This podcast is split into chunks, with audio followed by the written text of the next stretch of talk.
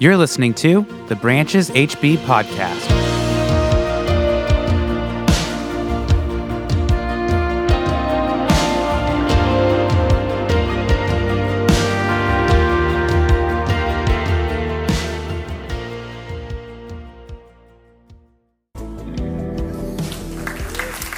All right. Thank you. Good morning, everybody.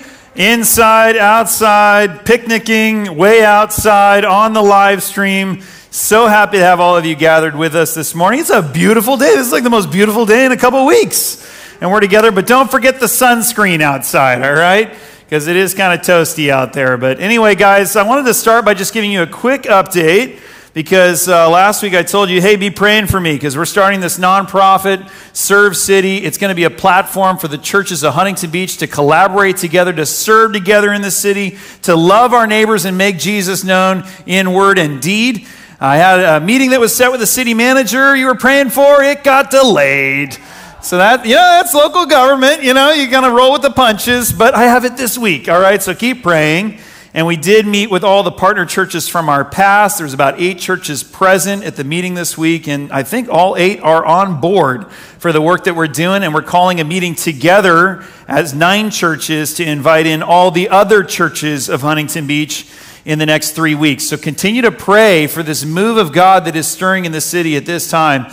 And really, we believe, as I preached last week, that this is a move of the Spirit because it is the Spirit of God, like we talked about last week, that empowers us to perform miracles, yes, but even more so to proclaim and testify to who Jesus is. And when we talked about that power that comes along with speaking boldly uh, on behalf of God. Now, I was going to speak half of last week's message on that topic and half of the topic that I have for this Sunday. But I prayed about it, and the Lord told me, nope, you know what? Uh, cancel the vacation. You're going to preach completely on the boldness to witness last week, and you're going to preach completely on the power of unity that the Spirit brings in the church. And that's the topic today. So, in fact, I want to say this, and this is interesting. I needed to extend this series. Really, the Lord was directing me because this is Pentecost Sunday. How do you finish the spirituality series on any Sunday other than Pentecost Sunday? Seven weeks after Easter, this commemorates the giving of the Holy Spirit, right? In Acts chapter 1, like we studied last week. And that was really the day that the church was born, the people of God was born. And God gave us the power to be one, like I'm going to be talking about this morning. Let's turn to Ephesians chapter 2. We're going to start in verse 11 of this chapter. And we're going to see this spiritual institution, the church, and how it was born of the cross. It was born of the work of Christ, and also born of the Spirit, and empowered and mediated by the Spirit in terms of our unity. Okay, we're opening up to Ephesians chapter 2. Again, it's going to be a beautiful description of all that the church is because of what Jesus did on the cross, all that the Spirit is doing. And I want to say this that as we pick up, we're in the middle of a thought that Paul is conveying. He's actually speaking to the Gentile believers of the Galatian church. So, those are those individuals who are not Jewish by their heritage and by their ethnicity and birth. So, he's talking about how they were formerly outside of God's plans. They weren't connected to God's people. But Jesus did something on the cross that brought them in, and it's part of this bigger picture of what Jesus has done. So, let's pick up mid thought here Ephesians chapter 2, verse 11, and I'm going to fill in the context as we go. Again, looking at this beautiful picture of the church, what it is. Remember that formerly you who are Gentiles by birth, okay, anyone who's not a Jew, that's most of us in here, and called uncircumcised by those who call themselves the circumcision, that is the Jews, which is done in the body by human hands. Remember that at that time, before Jesus' work on the cross, you were separate from Christ, excluded from citizenship in Israel, and foreigners to the covenants of the promise, without hope and without God in the world. But now in Christ Jesus, you who were once far away, have been brought near by the blood of Christ. For Jesus himself is our peace, who has made the two groups, Jews and Gentiles, one, and has destroyed the barrier, the dividing wall of hostility, by setting aside in his flesh the law with its commands and regulations. Jesus' purpose was to create in himself one new humanity out of the two, thus making peace, and in one body to reconcile both of them, Jews and Gentiles, to God through the cross, by which he put to death their hostility with each other. He came and preached peace to you who were far away and peace to those who were near, for through him we both, Jews and Gentiles, basically every ethnic group in the world, have access to the Father by one Spirit. Consequently, you are no longer foreigners and strangers, but fellow citizens with God's people and also members of his household, built on the foundation of the apostles and prophets, with Christ Jesus himself as the chief cornerstone in him, the whole building is joined together and rises to become a holy temple in the Lord. And in him, you too are being built together to become a dwelling in which God lives by his Spirit. So, what we read here and what it emphasizes, I think, is one of the least respected outcomes of the gospel. Because, yes, God's power and his wisdom in the cross was made manifest by reconciling people to himself. You know, through faith in Jesus, what he did on the cross, God has forgiven us. He's shown us grace. We are now joined to him and filled with his Holy Spirit. That's respected by Christians. But what's not respected is the wisdom and power of God made manifest through the cross to bring cultures and people together to make them one. Take a look at what's said here. Verse 15 Jesus' purpose was to create in himself one. That is, one new humanity out of the two, Jews and Gentiles, making peace. Jews and every other ethnic group, because Gentiles is just this bucket for everybody else. He's making one new humanity out of all the peoples on the earth. Verse 18 For through him we both, everybody, has access to the Father. There's not multiple fathers, there's one Father by one Spirit. And you look at the implications here that he spells out of what it means to be the church. And he's saying, look, that means no matter what your background is, all of you, through faith in Jesus, you're now equal citizens as part of this kingdom, the kingdom of God. And you're now all members of God's household, which we talk about a lot. Now that means we're brothers and sisters, we're part of the family of God. And I've said it before, I mean, you may not feel like family, but that's kind of irrelevant in the discussion. You know, it's something that Jesus has done. He has made us family with one another. You might not feel like family with your great uncle Eddie, you know, but he's still your great uncle Eddie, whether or not you feel like you want him to be in your family. And it's the same thing that exists here among the people of God. We are made family with one another. But really, the focus that he ends with, and this is important for our spirituality series, is that he says, You've also become the dwelling place of God's Spirit through our fellowship. You know, we, we talked about this before earlier in this series, and we know this in spirituality, right? That we place our faith in Jesus, we've received the Holy Spirit, and we are ourselves, our bodies are called a temple of God's Spirit because God dwells in us. That's a phenomenal thing to consider. Our physical bodies have become a temple for God.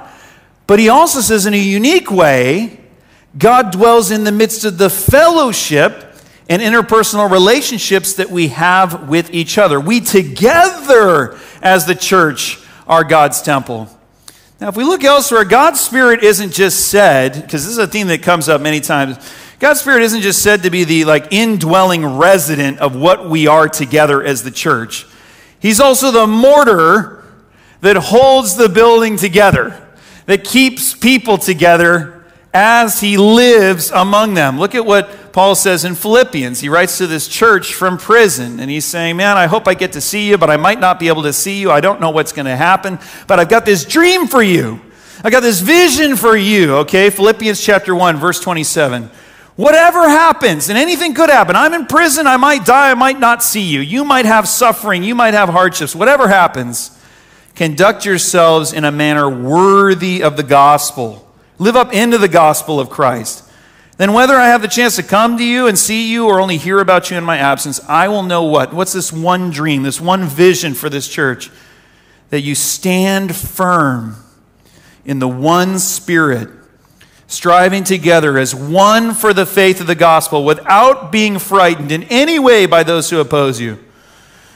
They were standing without fear as one in the faith by what power? What power was Paul calling upon? He was calling upon the one Spirit of God. He said, No matter what happens, no matter what comes against you, no matter who's opposing you, you're not going to have fear because I know you're going to live into this vision. You're going to be standing firm in the one faith by the one Spirit of God. You're going to be living into the calling. You're going to be worthy of the calling that God has placed on you. You're going to be living consistent and in line with what Jesus wrought through the cross. You're going to remain one people no matter what. That's the mortar of the Spirit. That's the glue, right? That's the adhesive of Christian fellowship, is the fellowship that we have where God's Spirit lives among us. You know, I know something about glues and adhesives and mortars because I lived on a sailboat when I first moved to California, and I had to work on that sailboat because it was a piece of junk. And I learned all about all the different types of adhesives, and there's like this miraculous adhesive called 3M 5200 and if you apply it to anything, any two things, okay, it doesn't matter what they are, it basically adheres to everything on earth. You will seal those things together in a way that you can never separate them again, which makes for a real mess if you're trying to work with it. Okay, but if you need to stick two things together and you never want them to separate, 3M 5200. Okay, it has a seal that it creates that if you want to remove those two pieces from each other, you will have to break them. And you won't break them along the seal or the adhesive. No, the material itself will give way before the adhesive gives way. I mean, that's the only thing that's, you're going to destroy it if you want those two things apart. Now, that is how the Spirit works among us. That is the sort of unity that the Spirit produces among believers. And I got to say, as I went through this last year and I saw everything that was going on, I want you to know I used spiritual 5200, okay? I saw where everyone was coming from. I saw all their feelings, all their convictions, all the emotions, and I said, you know, I can step into your world. I understand. There's something higher I pull from in relationship to you. You're over here. I'm listening to you. I can hear where you're coming from. I understand, but there's something higher I'm pulling from, and it's the Spirit of God. I tell you, I'm in.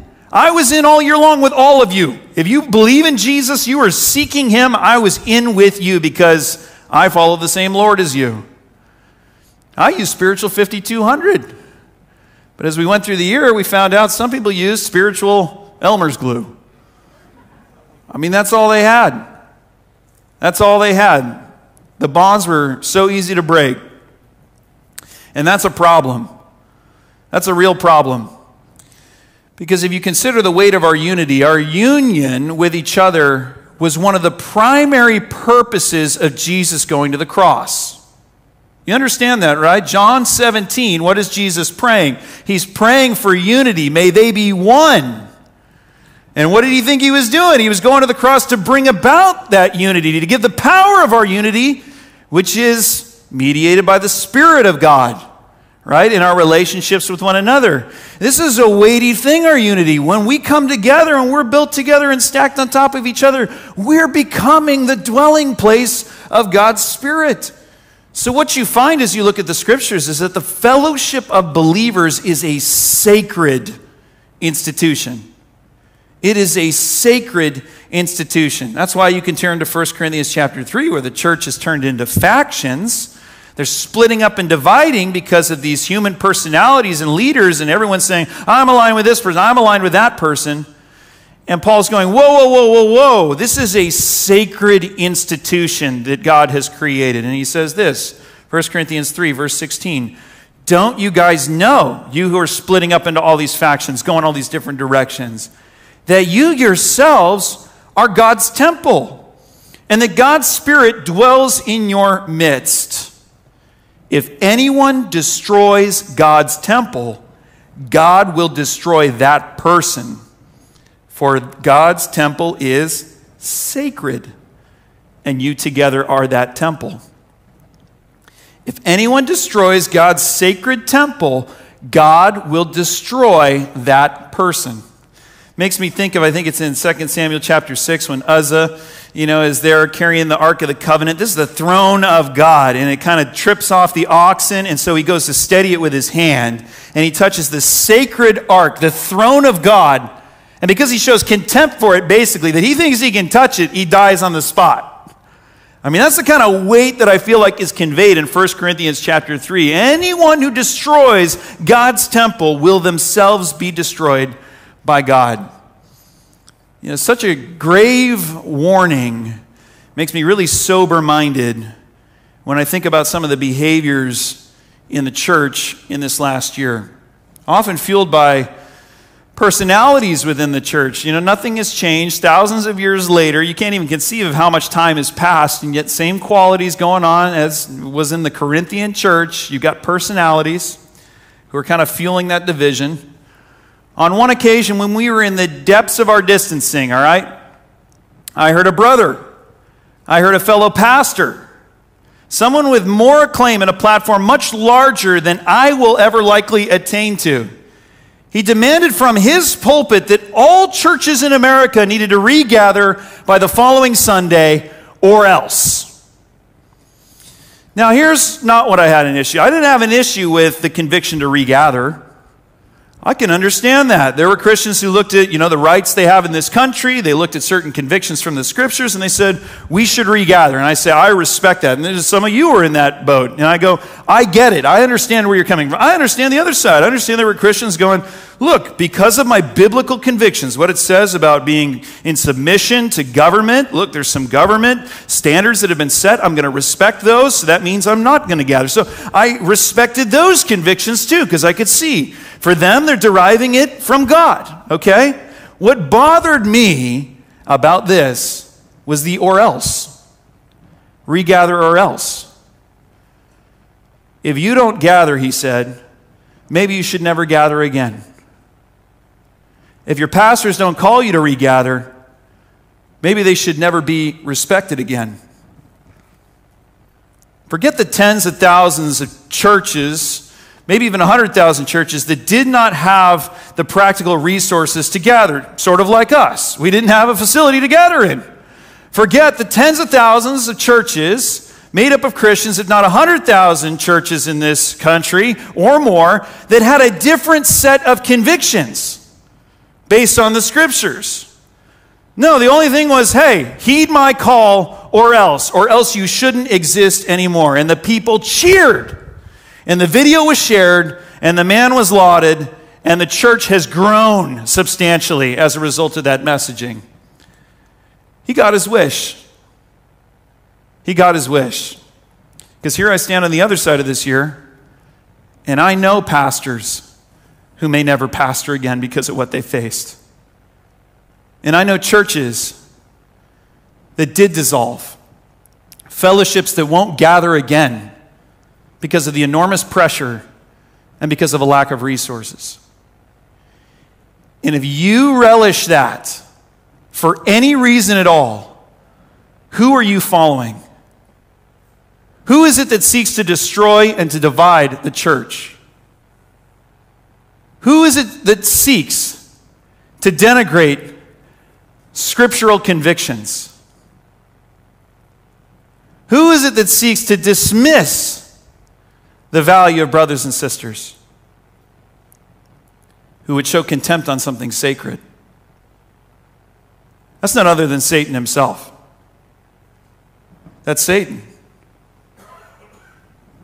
If you look more broadly at what happened this last year, in truth, that brother of mine could only do as much damage as the church, as the people enabled him to do. You don't send a general into army by, into war by himself. You need an army, right? A general doesn't go out and fight the battle. He's got to have people. And there were plenty of Christian foot soldiers in this country that were ready to take up arms against each other. Which ought to remind us that unity in the church is not just the sacred spiritual responsibility of pastors. But unity in the church is the sacred and spiritual responsibility of everyone who calls on Christ. Everyone who's filled with the Holy Spirit. And when I say sacred responsibility, that word carries with it an action. Responsibility means I've got to do something. You have a sacred responsibility to practice unity because you call on Christ, because you're filled with the Holy Spirit. That's why in Ephesians, where I began this morning, the outcome of the cross was talked about, right? In all these beautiful terms. This is what God is doing. This is what He planned to do. This is how He's going to show His power and His wisdom to the rest of the unbelieving world by creating this new humanity. But then if you turn the page and you get to Ephesians chapter 4, he doesn't just, you know, wax on these lofty ideas. He grounds it for all of us as believers. He says, "Okay, so if this is what God has done, what's our responsibility? How are we supposed to actually enact this and play this out?" Ephesians chapter 4, verse 1. He says, as a prisoner of the Lord, like I'm bound to the Lord, I'm bound to what He's told me, not what anyone else has told me. As a prisoner of the Lord, I urge you to live a life worthy of the calling you've received. There it is again. You see that again? That's the same thing as in Philippians. We've got to live worthy of the calling. You know what God has done? He's made us all one. Live up into that. It's your responsibility, my responsibility to carry that. How are we going to do that? Be completely humble and gentle. Be patient, bearing with one another in love Make every effort to keep the unity of the Spirit through the bond of peace. Because there is one body and one Spirit, just as you were called to one hope when you were called, one Lord, one faith, one baptism, one God and Father of all, who is over all and through all and in all. Wait a minute, guys. How many lords are there? One. One. How many Christianities are there? There's one. How many faiths are there? One. How many baptisms? One. How many churches? One. How many spirits? One. Because God was making in Jesus one new humanity out of all the people. I've heard people tell me out of this last year, oh, I can't fellowship at branches anymore because people of this perspective over here worship there. And I've heard it from the opposite side of the spectrum. Oh, I can't worship at branches anymore because people of this side of the spectrum worship over there. Guys, I got news for you. You're going to hate heaven because you got to worship next to each other for all of eternity.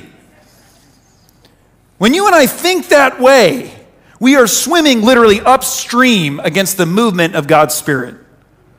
We are working against the movement of God. You see what God has done from the beginning of history. You see what Jesus brought on the other side of the cross. You see what the Spirit is leading all of us into. We work upstream when we try to make something more important than the fellowship that we have with our brothers and sisters. You see, the unity that I'm talking about this morning, it's not just this sentiment. It's not just this nice idea that floats out in the back of our minds like it's theoretical. Oh, it's future. It's something we can depend on. Let's fight it out now because we're going to figure it out later. It's not, it's not this ideal that's unobtainable. It's our mandate. It's our mission. Like I said, it's our sacred spiritual responsibility today. Paul says, live worthy of that calling, live up into that calling. How do we do that? How do we swim? with the work of the Spirit? How do we move in line with what Jesus did on the cross? Paul says it. He says, by being completely humble, by being gentle, patient, bearing with one another, making every effort to keep the unity of the Spirit with one another in love because of what Christ has done.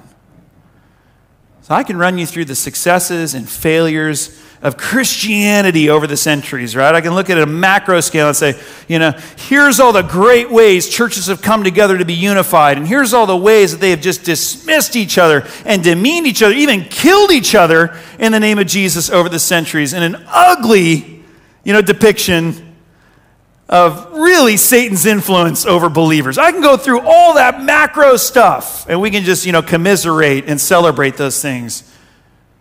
But I want us to think about it on the personal level. How are we carrying this spiritual mandate? What are we doing in our actions to facilitate this unity of the Spirit? As a believer who's devoted to the church, first of all, and as a pastor, I've had a front row seat to the most unbelievable expressions of love and self sacrifice and fellowship and camaraderie that is really, truly miraculous. It was impossible apart from the Spirit of God, many of the relationships that have even been formed over the last 10 years here in this fellowship. But I can also tell you, I've seen the dark side of Christian fellowship. I've seen enough slander and I've seen enough resentment and blaming and gossip and unforgiveness and outright rejection to last me a lifetime. In fact, I want to submit to you that what I really believe is the chief problem of the church in the last 50 years has not actually been our unwillingness to boldly proclaim the gospel of Jesus and see people saved. I think you've seen a lot of people saved in the last 50 years. The problem for us has been, after they are saved, keeping them joined to the church, keeping them joined to the kingdom of God, either they or their children. This is the problem. Let's say I have a bucket. It's a big bucket. It's a 20 gallon bucket. That's almost like something else. But let's say it's a bucket. It's 20 gallons, and I'm pouring two gallons a minute into the bucket. But I'm draining it three gallons a minute. How long until that bucket's empty? You know, you guys don't have to actually do the math. Soon. Okay, that's, I think it's 20 minutes, right? Because it's draining one gallon a minute. It's 20 gallons, 20. All right, yeah. I was okay with math. But let me tell you, it doesn't matter the rate at which, you know, the, the liquid is pouring into it. It could be three gallons a minute, it could be four gallons a minute, but what if it's draining five gallons a minute? It doesn't matter. That bucket is still going to be empty. You know, that's the issue. Most people in America today have at some point been in the church. They've received Jesus at some point. Our issue is that we cannot keep adding bricks to the temple fast enough to keep with, up with all the ones that are falling off. And that's not to mention the ones that we're pushing off the stack through all of our dismissiveness and demeaning behavior. It really truly is incumbent on all of us. It's all of our responsibility to practice unity and hold others accountable who are not doing the work. 1 John chapter 4 verse 20 says it all for us. In that passage the apostle, I'm paraphrasing, he says, "Look, if you show contempt on a brother or sister, you do not have the love of God in you." He says you could have everything else, basically, right? You could check all the boxes in our spirituality series. Oh, I've got that, I've got that, I've got that, I do this, I do that. But if you have hatred, if you show contempt for a brother or sister, he says, your spirituality is a lie. You don't love God. The only way that you can love God is if you love your brother or your sister. It's a heinous sin, according to the apostle. What's sort of the heinous sin against pastors that will just sort of invalidate their whole ministry? You know, it's probably an affair embezzlement, or an affair. You know, if that comes out against a pastor, everybody kind of gets together and says, Man, this guy's a fake. Everything he said is a fake. I don't even know what to believe anymore because of this person's error. And they just chalk it all up as a sham, right? Because there's a weight and there's a gravity to that sin. What if we had that same weight and gravity according to 1 John chapter 4 verse 20 about slander and gossip and unforgiveness and judgment among believers, where if somebody committed that in front of us, there'd be this gravity like, whoa, are you for real? Because if you operate in that, you're invalidating the love that you say that you have for God. That's how central this value of unity is. So ask yourself Have I lived worthy of this calling? Have I lived worthy of what Jesus has done on the cross? Consistent with the gospel of unity? Or have I literally opposed the work of Jesus in the way that I have behaved? Am I completely gentle with other believers and humble before them? Am I patient? Do I bear up with their flaws, what I perceive as their ignorance? Do I make every effort Tell me you make every effort to maintain the unity of the Spirit through the bond of peace, or have I just dismissed people? Ask yourself, ask the Lord, have the Lord search your heart. Am I filled with unresolved resentment? Am I slanderous? Am I prideful? Do I show contempt for other believers? Do I divide? I know that many of you have been hurt. Okay? Relationships hurt. If you've been a part of the church and you've really tried to practice what Jesus teaches, you put yourself out there, you have been hurt. I have been hurt innumerable times in church fellowship. And it makes you want to do all kinds of things. It makes you want to protect yourself. It makes you want to attack back, right? It makes you want to detach a bit more. It makes you want to not get to know anyone else.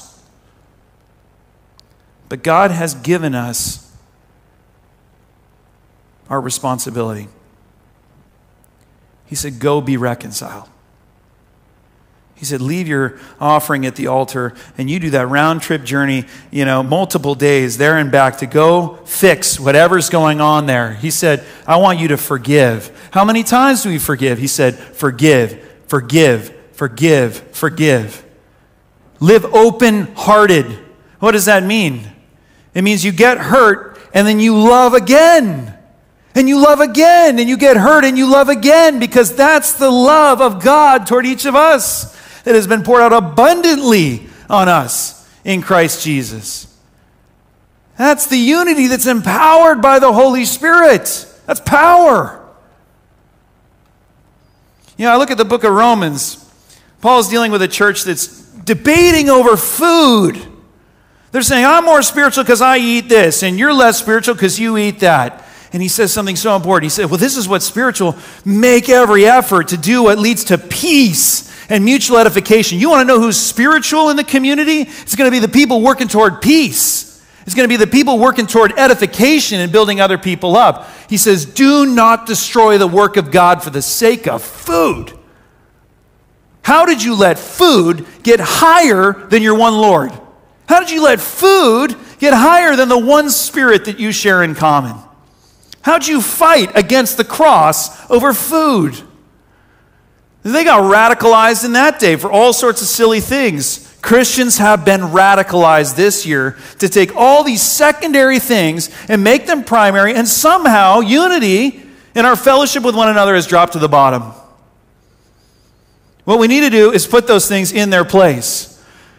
Do not destroy the work of God for the sake of fill in the blank if it's not over the lordship of Jesus, if it's not over, you know, the spirit of God himself, what is what what deserves to be in that place to destroy the kingdom of God?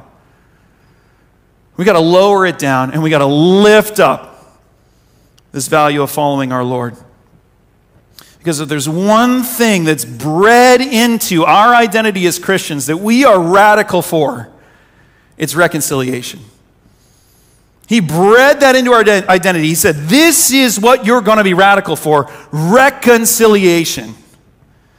Because Jesus was so radical for reconciliation that he laid down his own life. That we would be joined to God and that we would be joined to each other. And all the hostility would be put away.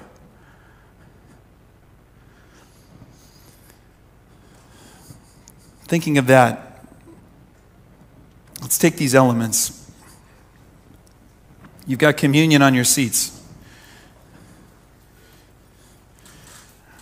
I want to see you, I want to see you take out the elements, you know. There's a, there's a process here. Give you some time to work through it.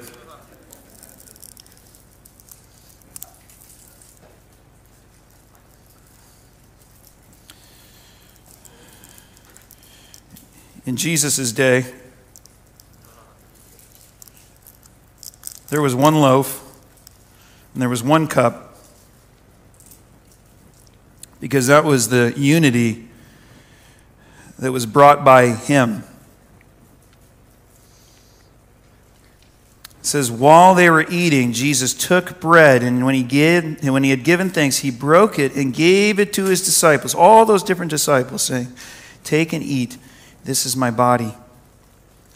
Then he took a cup. And when he had given thanks, he gave it to them, saying, Drink from it, all of you.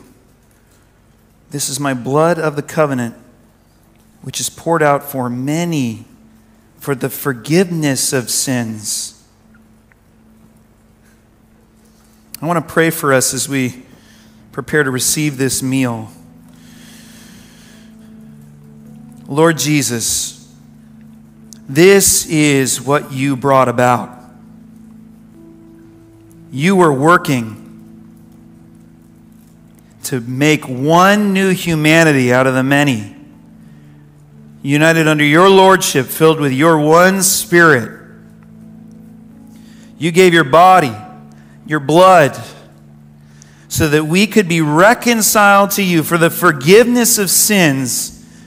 And what you did on the cross, Jesus, is not just the power to be reunited with you and filled with your Holy Spirit, it's the power that you gave us to be united and reconciled to one another.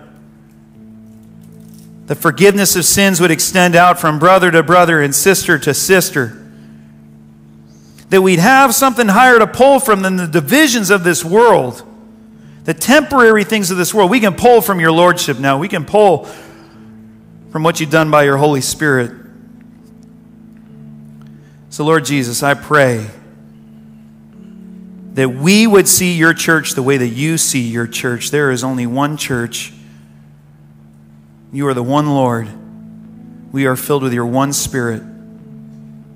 Make us one by your power We pray this in Jesus' name.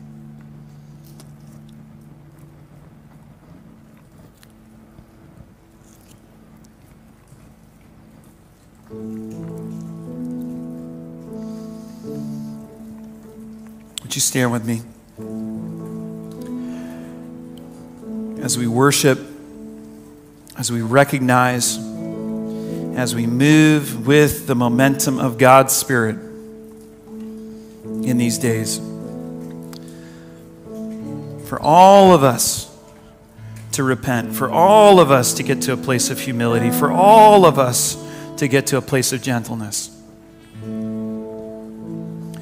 As we sing, just imagine all the pettiness, all the nitpicking, all the sizing each other up that goes on. And yet, in eternity, we're going to be singing together.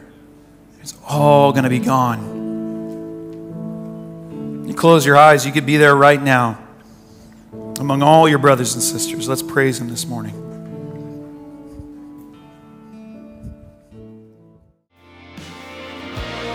Thanks so much for listening to the Branches HB podcast. For more information on Branches, you can visit our website at brancheshb.com or stay up to date with us on Instagram at BranchesHB.